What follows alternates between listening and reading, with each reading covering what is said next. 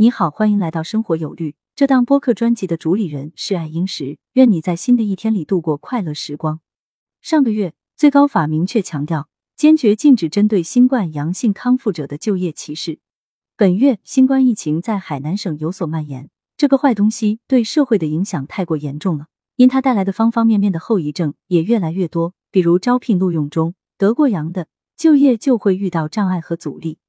此前，我针对大学毕业生就业遇到的有关法律问题做过一期节目，提到杨过或进过方舱的毕业生求职时会遭遇哪些难题，如何应对等等。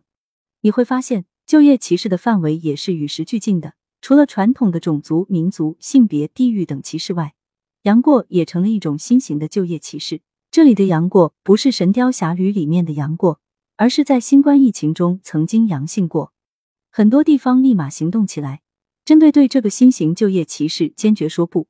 七月二十一日，上海市十五届人大常委会第四十二次会议表决通过了上海市人民代表大会常务委员会关于进一步做好当前促进就业工作的决定，其中明确，任何用人单位不得因劳动者患传染性疾病而解除其劳动合同，在招用人员时不得以曾患传染性疾病为由拒绝录用。除了这些地方的积极行动之外，中央早就对这个新型的就业歧视说不。七月十三日，国务院对此事的表态是：严禁在就业上歧视新冠阳性康复者。就业是头等民生大事，是稳定经济大盘的重要支撑。十三日召开的国务院常务会议部署加力稳岗拓岗的多项政策举措，要求确保就业大局稳定。七月二十二日，最高法对此也明确表态，要坚决禁止针对新冠阳性康复者的就业歧视。二十二日，最高人民法院党组书记、院长周强主持召开最高人民法院党组扩大会议，研究分析上半年人民法院审判执行工作运行态势，部署下一步工作。此次会议上，最高法关注的不仅仅是这个新型的就业歧视，还包括其他领域的就业歧视，信息量不少。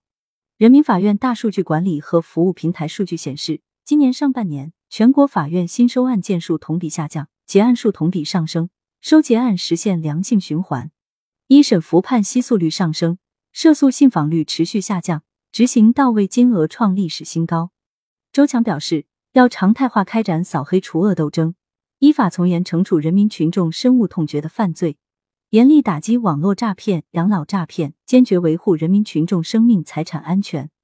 要加大知识产权司法保护力度，完善反垄断和反不正当竞争裁判规则。服务建设高效、规范、公平竞争、充分开放的全国统一大市场。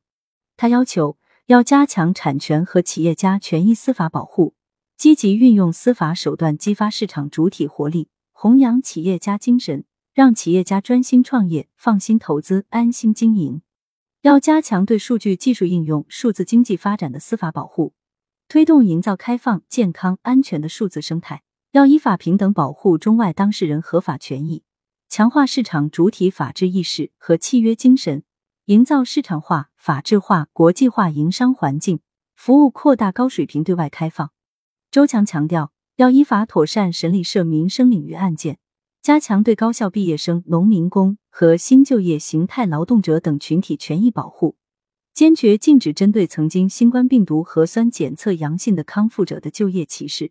要深入开展为群众办实事示范法院、枫桥市人民法庭创建活动，持续推进一站式多元纠纷解决和诉讼服务体系建设，为人民群众提供更加优质高效司法服务。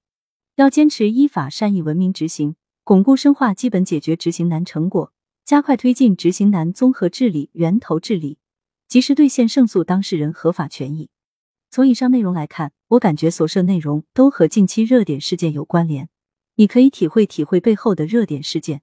如果有什么想法、意见和建议，欢迎留言讨论。关注主播，订阅专辑不迷路。下期我们接着聊。